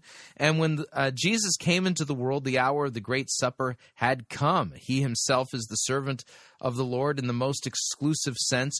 Personally, though, his, uh, through his herald John the Baptist and through the apostles, he repeated the invitation which has been issued through the prophets that the time has come to which all the patriarchs and the prophet had looked forward to, that the kingdom of God had come near to them. Christ went to the children of the house of Israel for them. His personal ministry was intended. They were chosen people of God. To them and to their children was promised uh, what uh, the the promise was published first, and also Christ's journey back and forth through the length and breadth of the country of the Jews, preaching the gospel of the kingdom. The apostles followed up his work, proclaiming the gospel to the Jews first, but Israel as a whole wanted nothing of the glorious news pertaining to their salvation. They refused the invitation. Their minds were centered in earthly things. They expected a temporal kingdom of the Messiah, and their leaders, having a show of sanctity, used this as a cloak for their covetousness and their seeking for pleasure. They despised and rejected the gospel of the mercy of God in Christ Jesus. Then God, in his anger, turned from them. Jesus sought the poor and the unknown among the Jewish people, those who were spiritually sick, um, uh, you know, and blind. He called the publicans and the sinners to him and assured them that salvation was theirs. Poor fishermen, former publicans, reformed sinners were the members of Christ's flock. And finally, Jesus, through his apostles and other messengers, brought the invitation of God out into the world of the Gentiles that were aliens from the commonwealth of Israel. From all the nations of the world, the Lord is calling men to his great supper that they may receive the fullness of his goodness and mercy. He is calling urgently and pleadingly. His call is sincere and powerful. He prepares the way for the preaching of the gospel by the proclamation of the law, that the sinner may learn to know his helplessness and rely upon the righteousness of the Redeemer all alone. That is what it means to compel if we fear the wrath of God and desire help from him. If that has uh, has been accomplished through the preaching the hearts are broken and terrified, then the preaching is continued in the words, Dear person, do not despair. Though thou art a sinner and hast such a terrible condemnation upon thee, rather do this. Thou art baptized, now hear the gospel.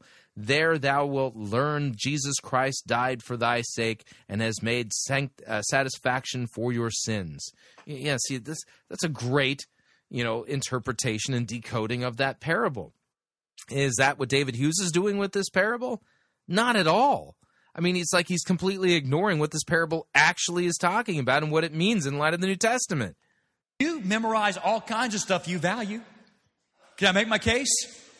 When I when I um, when I say three, I want you to give me your present address or, or homestead your prior address. Give me your address um, out loud. Out loud. I want the whole thing. I want the street all the way down to the zip code of where you live right now. Because my guess is you've memorized it. Ready? One, two, three, go.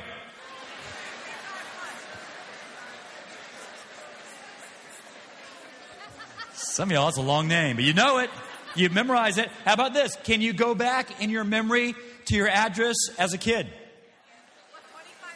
Yeah, wait, when I say three, one, two, three, go. 1921 North 53rd Avenue, Hollywood, Florida, uh, 33021, if I recall correctly. All right, how about this? How about this? Uh, your current phone number or your most recent phone number. Uh, when I say three, loudly give me your number. Ready? One, two, three, go. Awesome. Now listen, listen. For some smart single guy, that was a moment for you. You should have wrote down those digits. Hit her up. Hey, I sat near you in church. Hey. All right, ready, ready, ready. How about this? How about this one? Even more random numbers. Ready? When I say three, I want your social security number. Ready? One, two, three, go. Your credit card number. No, don't give those out. Don't give. Them. But a lot of us, you could do those numbers from what memory? I can do my social from memory. My wife can do the social and sadly the credit card number from memory. All right. So we we memorize things that matter to us. In fact, sports fans, there's a little football game this weekend, little football game you're aware of. When I say three, when I say three, loudly shout out the name of the winning team. Ready? One, two, three. Some of y'all are right. Some of you are not. All right, so that's um, all right. If you're a sports fan, sports fans say, I, I can't memorize the Bible. I can't study the Bible. Yeah, you know every player's name, their number, their stats on your favorite sports team. Why is that? Because you value that. Uh, it's amazing how sports fans can do that. In fact, I found an example this week. This, this is going to blow your mind. Check out this person's memory. Seattle used to be famous for two things coffee and computers. But these days, Seattle has become nirvana for something else football. So, who's the most knowledgeable Seahawks fan? Is it this guy? Who's the punter? Uh, I don't know. Is it this woman? Who's the head coach? Who, how would I know? I'm a girl. Come on. What about her? Who's the quarterback? I don't know. What about him? Who's the long snapper? Who cares? Maybe we need somebody more qualified. Perhaps ESPN's professor of football, John Clayton. He lives in Seattle. Who wears number 68? 68. You know, I think there's a person who knows that a little better than me. Could it be that the most knowledgeable football fan in Seattle is barely bigger than the football itself? What's Marshawn Lynch's nickname? Beast mode. Who's the kicker? Even Hauschka. Who's the right tackle?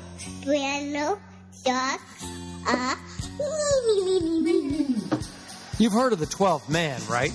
But have you heard of the 12th toddler? Her name is Callie Buto. That's duh. She's three years old, loves Mickey Mouse, and can name you most any player on the Seahawks roster. And their jersey number. And their position. Hey, Russell Wilson! What number is he? This all started as a nighttime tradition between Callie and her sheriff's deputy father before he went off to work the graveyard shift. Who's the special team? Does this have anything to do with Luke chapter 14 and the parable that he just read? Mm-hmm. Oh. I thought, let's see if she can memorize some Seahawks players. And it kind of turned into a bedtime ritual. What number is Percy Harvin? 11.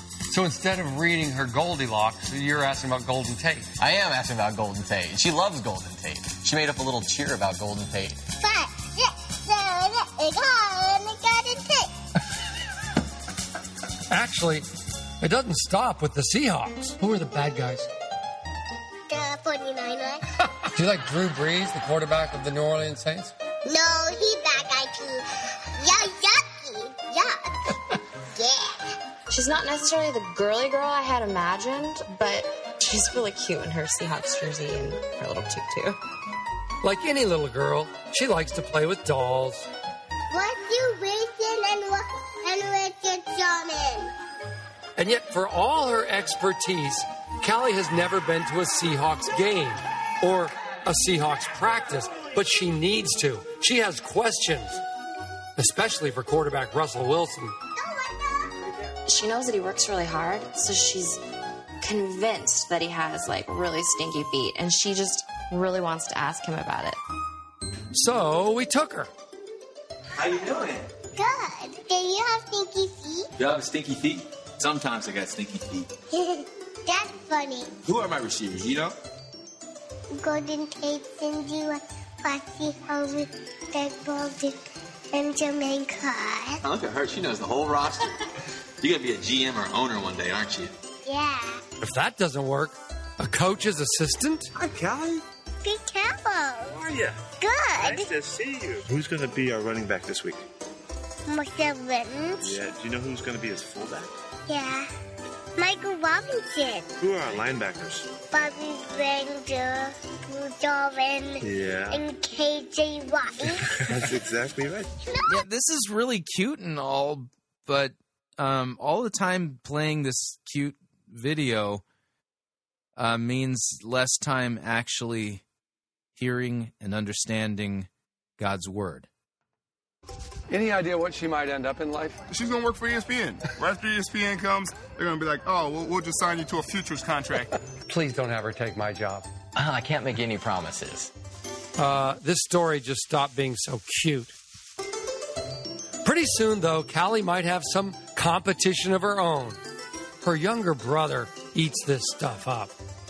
But for now, a little kid remains the biggest fan.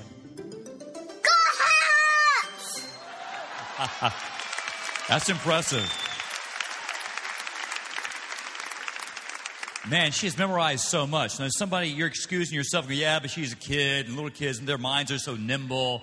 They learn so quickly. Yeah, but listen, what is the attention span of a three year old? Very, very short. So here's what I would do. Here's maybe an action step for you. You want to learn the Bible? Uh, do what she did every night as a ritual. Her and her dad sat down. They spent how much time? Probably not a lot because she was three. But if you would take maybe 10, 15 minutes, 20 minutes with your Heavenly Father and read through the small books in the big book.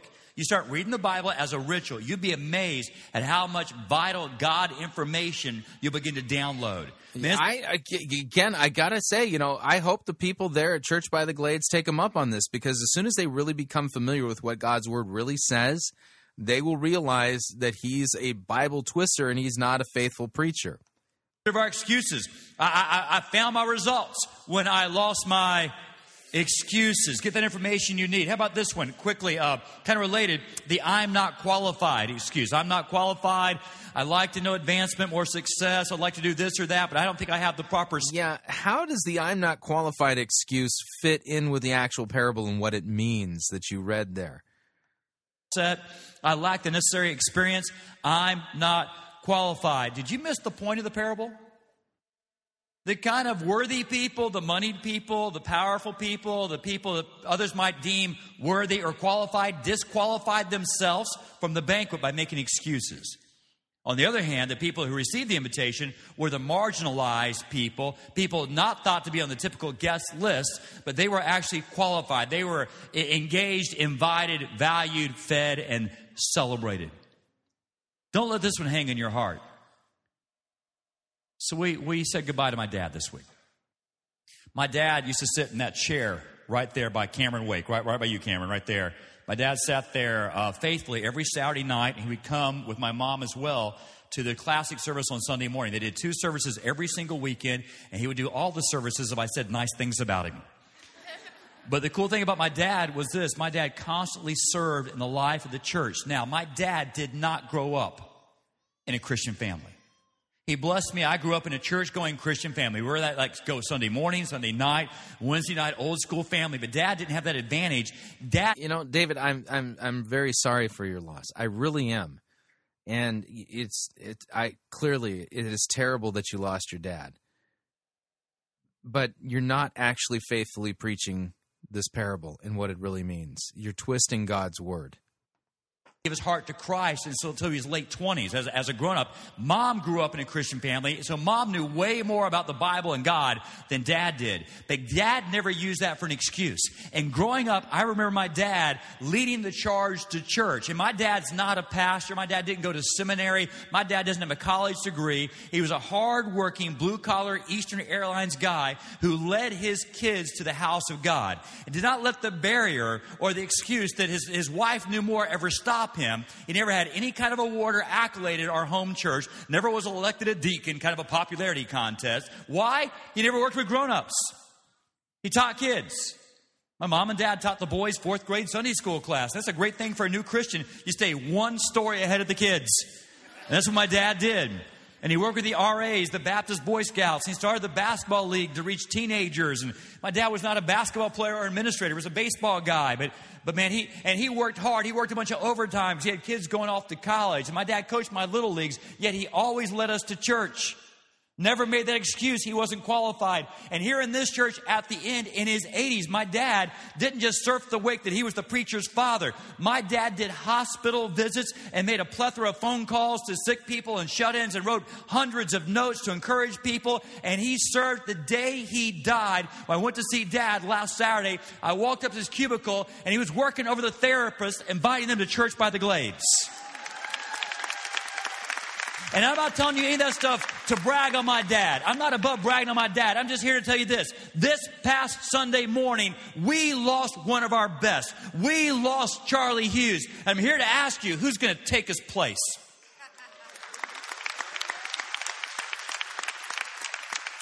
Brother, there's, there's somebody, and maybe you're here, maybe, maybe you're a guy, maybe you're a guy, maybe you're a married guy at the family, and you work hard, and you work overtime, and you think, I work too much to do anything except show up at church, and or maybe you, you coach Little League, and that's great and beautiful. That's not the same thing as serving the house of God. Maybe she got saved before you, and you don't know as much Bible as your wife, but my dad didn't just show up, he stepped up and he served. And I really am believing that somebody here is the next Charlie Hughes. We need you. We need you. We need you. I, don't need you to clap. Thanks for the clap. I, I, need you to go out to the lobby and there's volunteer stations and volunteer. And but I need to go home and pray about it. No, you don't. I prayed for you. You need to do what the Bible clearly teaches and use your gifts and serve. Maybe you take care of kids, or maybe dad like to set up chairs at our church. We did church in, in the, the gymnasium. He'd set up chairs. Maybe you come set up technologies, or maybe you work with teenagers, or maybe you visit hospitals. There's something you can do. And bro, I know you're busy, but I need the next Charlie Hughes. And I think it's you. And that's the highest compliment I can pay you in this sad season of my life. I need you to be like my dad. Don't just talk God with your kids. Lead them to the house and show what it means to be selfless and serve. Amen. Turn your neighbor right now. Turn your neighbor right now and say, You might be the next Charlie Hughes. You may be the next Charlie Hughes. You're more qualified than you know. You're preaching your dad rather than Christ. Guess what? Being qualified is overrated. God in the Bible does not call the qualified, He qualifies the call. God in the Bible does not call the equipped, He equips the called. God in the Bible does not call the empowered, He empowers though He calls. Say yes to the call of God. Say, Here I am, Lord, send me. Watch what God does in your life. Third excuse is the limitation excuse.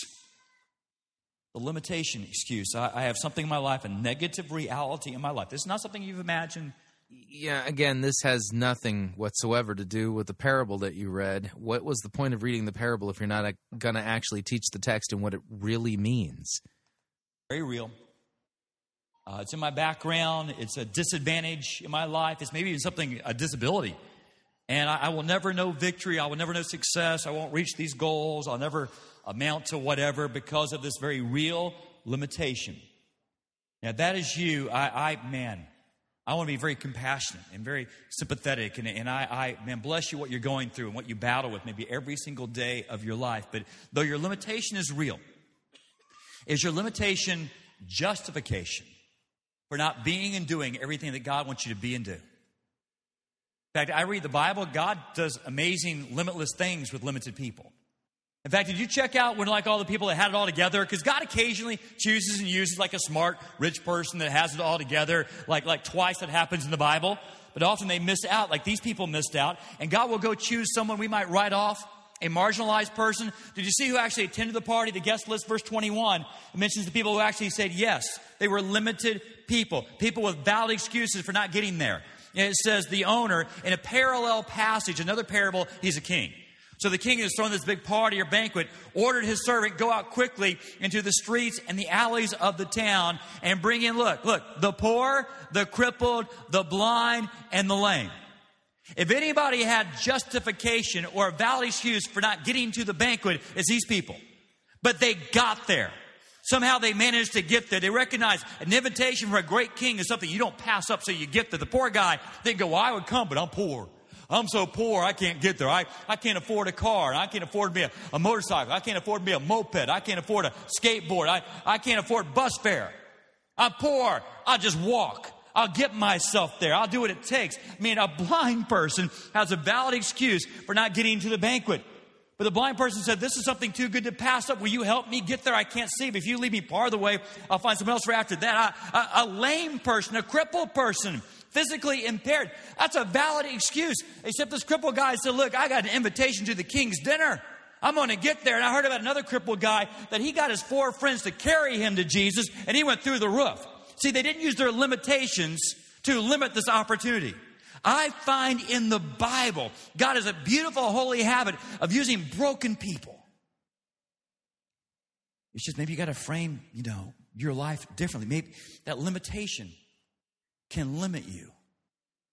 Or given to God, that limitation God will leverage to lift you to a new level in your life. Maybe that setback will set you up to see yourself differently. I, I, I think giving that limitation to God for His glory. Don't let it be your excuse. Let it be something God pours His power through that becomes a witness to other people. You can do great things, and I know, and I know it's real. And I know you deal with this thing every single day of your life, and it, it breaks your heart. And it, you, it's all you can do to get out of bed. You, you just want to quit trying. You, you want to take a knee. You want, you want to give up. You want game over for you. Look, the great ones play until the whistle blows.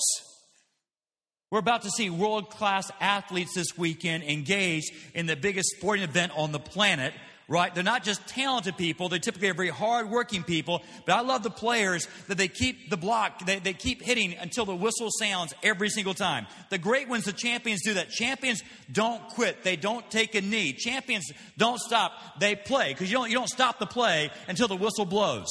And some of the best ones play beyond the whistle.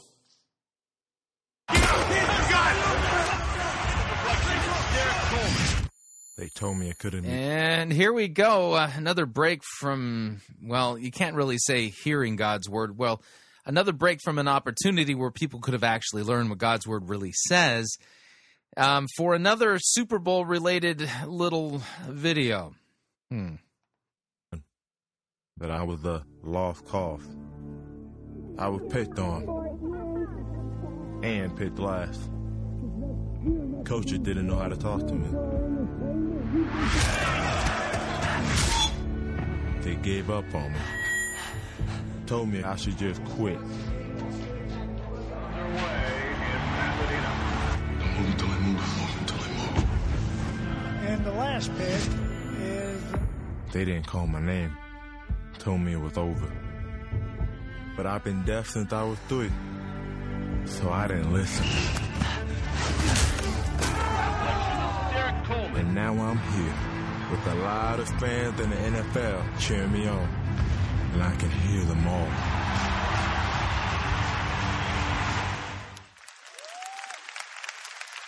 Have you seen that commercial? There's no. Imbe- uh, What does that commercial have to do with the parable that Jesus gave? That's, that's a true story. Derrick Coleman is the first legally deaf person to play in the storied history of the NFL on offense. He was not drafted out of college. Uh, he didn't, you know, make it on a pro squad. He tried out for Minnesota his first year, didn't make the squad. They put him on the practice team. He got cut from that. He went to the Seahawks. He tried out for the Seahawks. He didn't make their roster, but he made it on the practice team. The next year, he made it on the roster.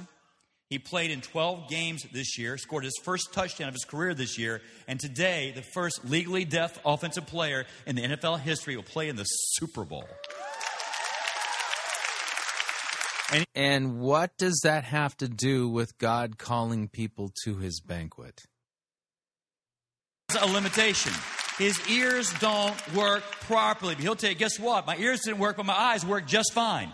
So I learned to get very proficient at reading lips. I got so good I could read the lips of my coach on the sideline. That's a dicey proposition, by the way. I could read the lips of defenders calling out their plays against me. And because I cannot hear the hut hut of the quarterback, I start every play a fraction of a second late. I can't hear the call. I have to start with my eyes, so I start late, but I also cannot hear the whistle when the play is done. So I play past the whistle, man. I play a little longer and harder than everybody else.